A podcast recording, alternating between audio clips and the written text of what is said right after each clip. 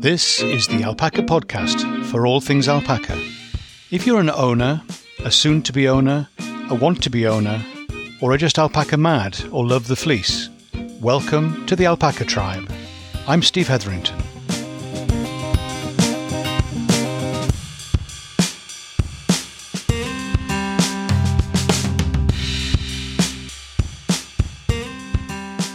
Hi, Steve here, and welcome to the latest episode of the Alpaca Tribe podcast. For alpaca people everywhere, you know who you are kindred hearts, kindred spirits, and sharers of the alpaca gene.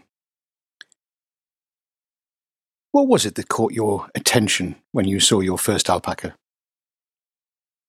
Regularly, we have visitors here on the farm that have not been up close with alpacas before seen them on TV or maybe at a zoo or animal park, but I just delight in their delight as we wander into the middle of the group of alpacas. Our approach is noted and observed. The alpacas enjoy it when visitors come, almost as much as the visitors. Do you remember Owena, our large brown female? Owena, daughter of Owen. She's one of a kind. And you, I have a herd full of one of a kinds. Alpacas are like that.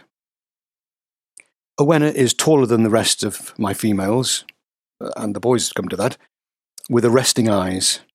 She has a lot of presence and an inquisitive nature. Sometimes visitors just have to be inspected, and she heads towards them with great purpose.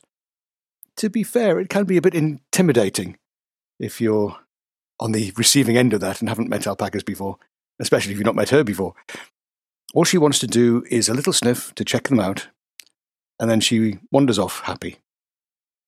The mutual watching always makes me smile. In fact, a lot of things alpacas do make me smile. How's your week been? I know for some of you, you've been experiencing extremes again, floods or wildfires. Our thoughts are with you and your alpaca charges. We seem to have switched seasons now here in the UK. There are some satisfyingly cool autumn mornings amid the browns, bronzes, and yellows of autumn. Oh, and the clocks have changed too, which means we've gained an extra hour. Well, I don't know where it's gone.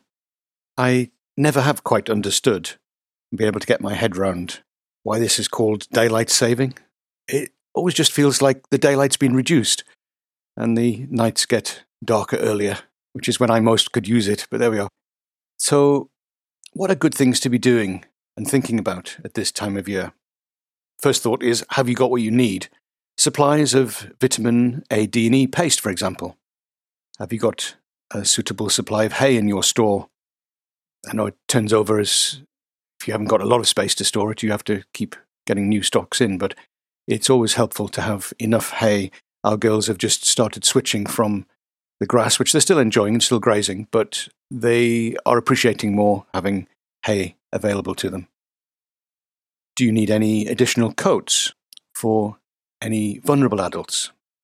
It's not gone really cold yet, and in fact, today, tomorrow, it's going to start warming up again. But the winter is approaching, and we don't know whether we're going to have a hard one, an early one, a long wet one, but it helps to be prepared. So coats might be an option to think about. With what can be quite a lot of wet weather and mud, then a check over the herd's feet might help you catch something before it becomes more of a problem. Some fringes are growing and showing signs of getting in the way of them being able to see properly. In that not too distant future, and certainly way before the next shearing, I'm going to have to be doing some trimming and for the young ones, if they've got a lot of fleece around the face, then it tends to build up and clouds or even crowds around the eyes. And eventually they become wool blind. But that's a long way off. We can get there before that becomes a problem. Oh, yes. And as the fleece is starting to fill out again, it would be really helpful to do a body score for your animals to see how they are set up for going into the winter. Remember, too, to keep notes or dictate it into your smartphone. With body scores, you can work on a scale of 1 to 5. or 1 to 10. I adjusted to being 1 to 10 because I kept going, oh, this is about a, oh, I don't know, it's a 3.25. And I thought, actually, if I extend my scale to 10, so it's not an absolute, it's a comparative scale and it's yours. So you're looking for change. Use the same hand, the same place, the same person, and then you can notice the difference from the last time. Is the body condition going up or down? It's often the first thing that you'll notice if there is a health change, a drop in body condition. It's simple, easy, and not to be overlooked. Few thoughts as we're going into this season change. I hope your change goes well. Recently, the inaugural Welsh Alpaca Show was held. I mentioned it a few weeks back. It was a good start, and there will be more to come. Next year's date and venue is already settled for 2020 as the 10th of October in Carmarthen, southwest Wales. Here's a reflection on what I noticed and some of the people I met. Something of a personal view. Hi, Steve here. Just arrived at the showground, and uh, there's a nice collection of cars. And we'll go see what we can see the uh, it's in a bit of a mist at the moment as we are coming down the A48 and as you're approaching down towards Carmarthen, you can see down onto the, the, the lower area where there's a lot of mist and it's just um, not as clear, but it will burn off, I'm sure. But we shall see how we go, and we go join the crowds. The first person I met was Rowan Flindleshale, a friend of many years and a passionate promoter of alpacas. Everywhere she goes, she likes to talk alpacas. We spoke with Rowan early in 2019, at uh, the start of this series of podcast episodes. You can hear the full conversation we had in episode two. Here, she was on duty as a volunteer at the door of the show shed. So, hi, Rowan. It's hi. nice to see you again, and you've got your, your official white coat on. I stood have. at the door. What have you been up to? I've been doing the meet and greet with the public and telling them what's on and what's happening and all about the traders and to how to behave around the alpacas. Oh, excellent. So you've been handing out the or selling the programs as people have been arriving. I have selling the programs, and telling them about the exhibitors that are coming and about the wonderful traders we've had with absolutely everything alpaca. Yeah, and it started off slow. I think from what you said, you started what time? We opened to the public at nine, and ten o'clock they started coming in, and it's been manic. Yeah. They've been coming from as far as mid Wales and Cardiff. Really, Excellent. and excellent. I think we've had well over a thousand people through the door. Brilliant. That's so good because this is the first show, um, and not the last, but certainly the first, and it's hopefully going to be booked again for next year. We've got it's, the date. It's in the diary. It's the 10th of October next year, and right. we will be bigger and better and more organised. There we go. well, it's been very well organised from everything I've seen going around, so it's been been really good. And there seems to be a, a reasonable turnout in terms of the animals, some, some, lovely animals here. We're very, very impressed. I mean, to have 70 animals on the first show is quite special. There was some more due to come, but various things meant they couldn't. So we're hoping next year maybe up to 100 would be nice. Yeah. Get a few more breeders to come in, cross the water and come into Wales. Yeah. It's not that scary to come off the M4. no, and they don't have to pay the charge anymore. Absolutely. We let you in for free now. Yeah, excellent. So it's been a good show, and uh, it seems to be calming down. They're still doing the showing, uh, judging in the in the ring there, and uh, but you, you don't seem to be quite as rushed off your feet as you were firstly. No, I think the public. There's still odds and odds and ends coming in. The odd late comers. Um, there's still plenty for them to see. I think possibly the coffee vans run out of milk, but they'll cope without that. But I think we'll see people coming in right to the end, and we won't close down till the end of day at five. Yeah. And then will be the strip down. It will be. It's strip down and take down tonight, so it's going to be a late night. It was yeah. a late, long and late day yesterday with the setup, but we clear out tonight, and then hopefully a lie-in in the morning. Yeah, that'd be nice. That'd be nice. Well, thank you very much, and it's good to see you again. Yeah, we'll see you again now. soon. Yeah, thanks. Bye. Bye. The pens around the edge of the show ring housed the visiting alpacas, around 70 in all, which was a great start for the first show. Some classes were therefore quite small, but the judges, Mary Jo Smith and the certifying judge, Shirley Bettinson, did a great job of assessing and reporting to the assembled ringside audience. on the merits of the alpacas before them. The Welsh alpacas represented were added to by friends from further afield in England who came to lend their support to the show, which was very much appreciated. Around the edges were a good range of stalls and displays with products and some raw material for sale. I caught up with a few of them that I'd not met before. Do you just want to say who you are and the kind of things you're involved in? Yeah, my name's Sue Miller. I run a small business called From Fleece to Finish, where I hand spin alpaca fleece and turn it into, first of all, into yarn and then into things like scarves, hats, and gloves.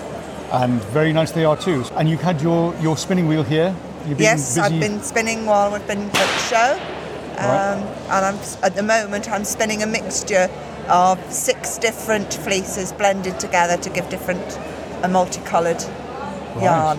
Which is that unusual? Do you often do that, or Uh, I've done it before, yes. Um, it's been it knits up into quite a nice mixture. yeah, of, it's very uh, attractive on, on the on the bobbin there, and then Yeah, yeah. So it, it comes up with it. it this one's got um, black, white, two different greys, a very pale grey and a darker grey, a dark brown and a light brown mixed in together. wow, amazing, and it is a lovely colour, and it, it works really well, I think, as, as a Yes, combined thing. yeah. Because mostly people will tend to try and keep the, the, the colours separate. That's it's, right. It's yes, nice to try something. yes. It just makes together. makes something a little bit different. Yeah. And how do you find actually spinning with the alpaca? It's very nice to yeah. spin. Yes, it spins easily. Um, it prepares well, and uh, and spins up beautifully. Excellent. Okay, thank you very much. You're very welcome. Lovely to see you. Can you just say your name and the kind of things you're involved in? Okay, yes. Uh, my name's Emma Bird. Uh, we have our company Bird Farm Alpacas based in Ceredigion. And uh, we raise alpacas for fibre. So I'm a hand spinner, I'm also a basket weaver. So we hold workshops at the farm, uh, off grid small holding, Off grid. completely off grid. Wow. So, yeah, we have uh, solar panels, a bank of batteries, and a backup generator. Right. Excellent. So- And as you're speaking to me, you're actually spinning as well. I am indeed. Yeah. Yeah, so I've been spinning um, for nine years now. As we got the alpacas, I made the commitment then that I was going to learn, and it's been a huge learning curve. It's a bit like uh, rubbing your tummy and patting your head to begin with, All right. so a bit frustrating. but um, yeah, once you've got it, you've got it. Yeah. Excellent. and you, I, and I have had a conversation with you when you were looking at me as well as spinning at the same time. So That's it. So now, I, because I can spin, I feel- find it really meditative, and your Yeah. hands just learn the fibre and what you need to draw out. yeah. And actually, now I find it a really calming activity. Right. So it's it's a good, peaceful, gentle, relaxing way to spend some time. Yeah. Yeah, and I don't have to look at it. I could watch the telly if I wanted to. but Well, there's not a lot on. There's Not a lot watching on, anyway. no, I probably wouldn't. No, that's right.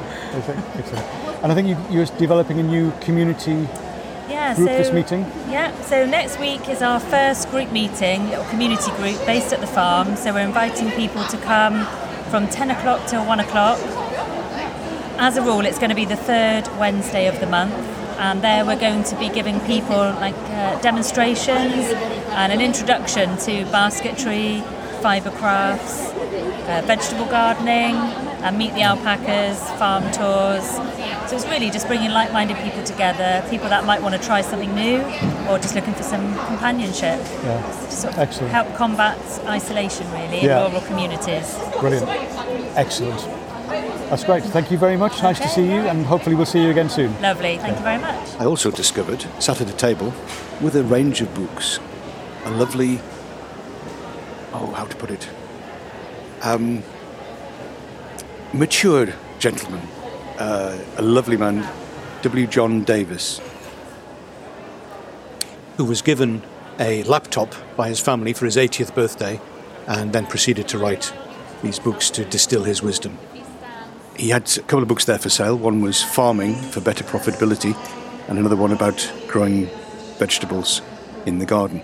He's got a really interesting story in terms of his background. It makes a great read anyway, and the information that's in there about trace elements and his approach to farming. Uh, there's a lot of wisdom, there's a lot of experience to be shared. Check the show notes for details of the books and where you can get them.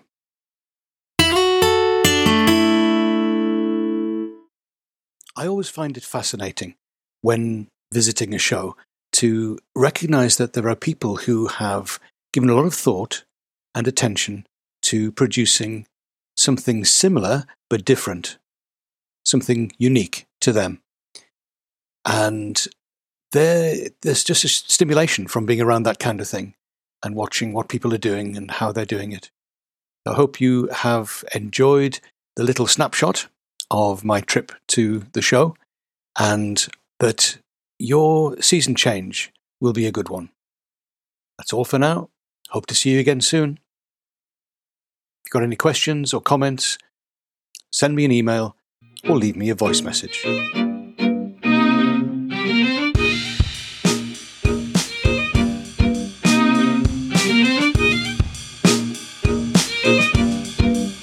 This is the Alpaca Tribe, I'm Steve Hetherington.